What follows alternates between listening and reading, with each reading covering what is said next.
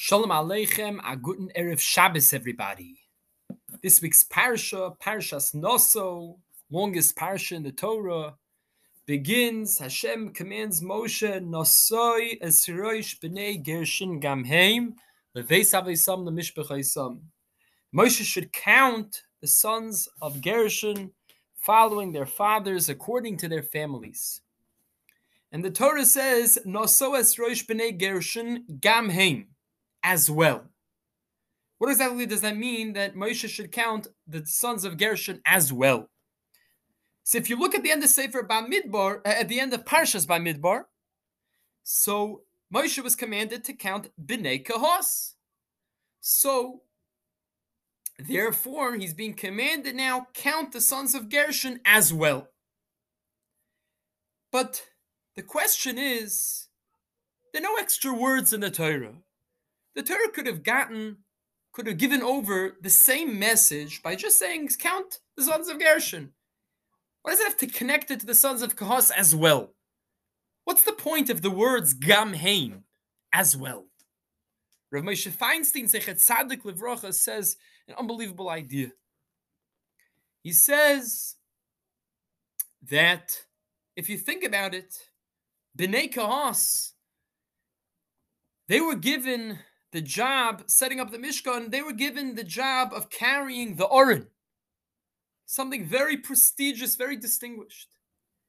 Bnei Gershon were given the job to count, to carry the curtains, the screens of the Mishkan, the coverings.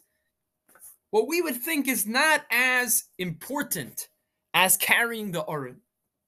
And therefore, we would think that Bnei Kehos are higher on the totem pole because they got to carry the Aron. Bnei Gershon are a bit lower because their jobs were not as prestigious. Comes along the Torah. Nasso Esroish Bnei Gershon Gam Heim as well. The sons of Gershon were equal.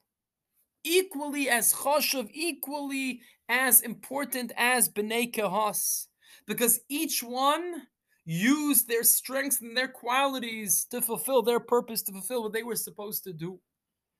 Bnei Kehos used their qualities and they served and they carried the Aron. And Bnei Gershon used their strengths and qualities and they carried the curtains, the screens, etc.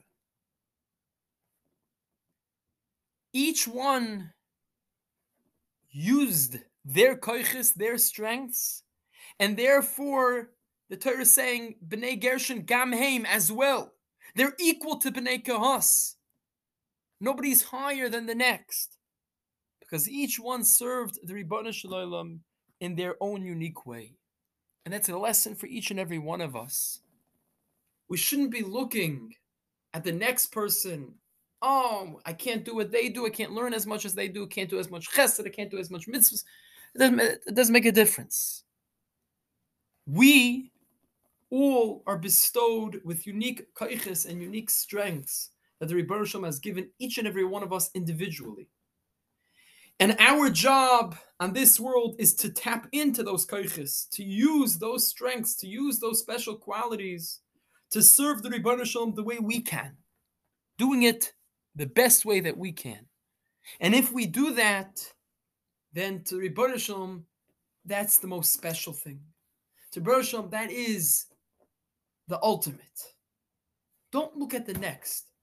Look into ourselves, at our strengths, and use those strengths to serve HaKadosh Baruch Hu in the best way possible. Wishing everyone a wonderful Shabbos.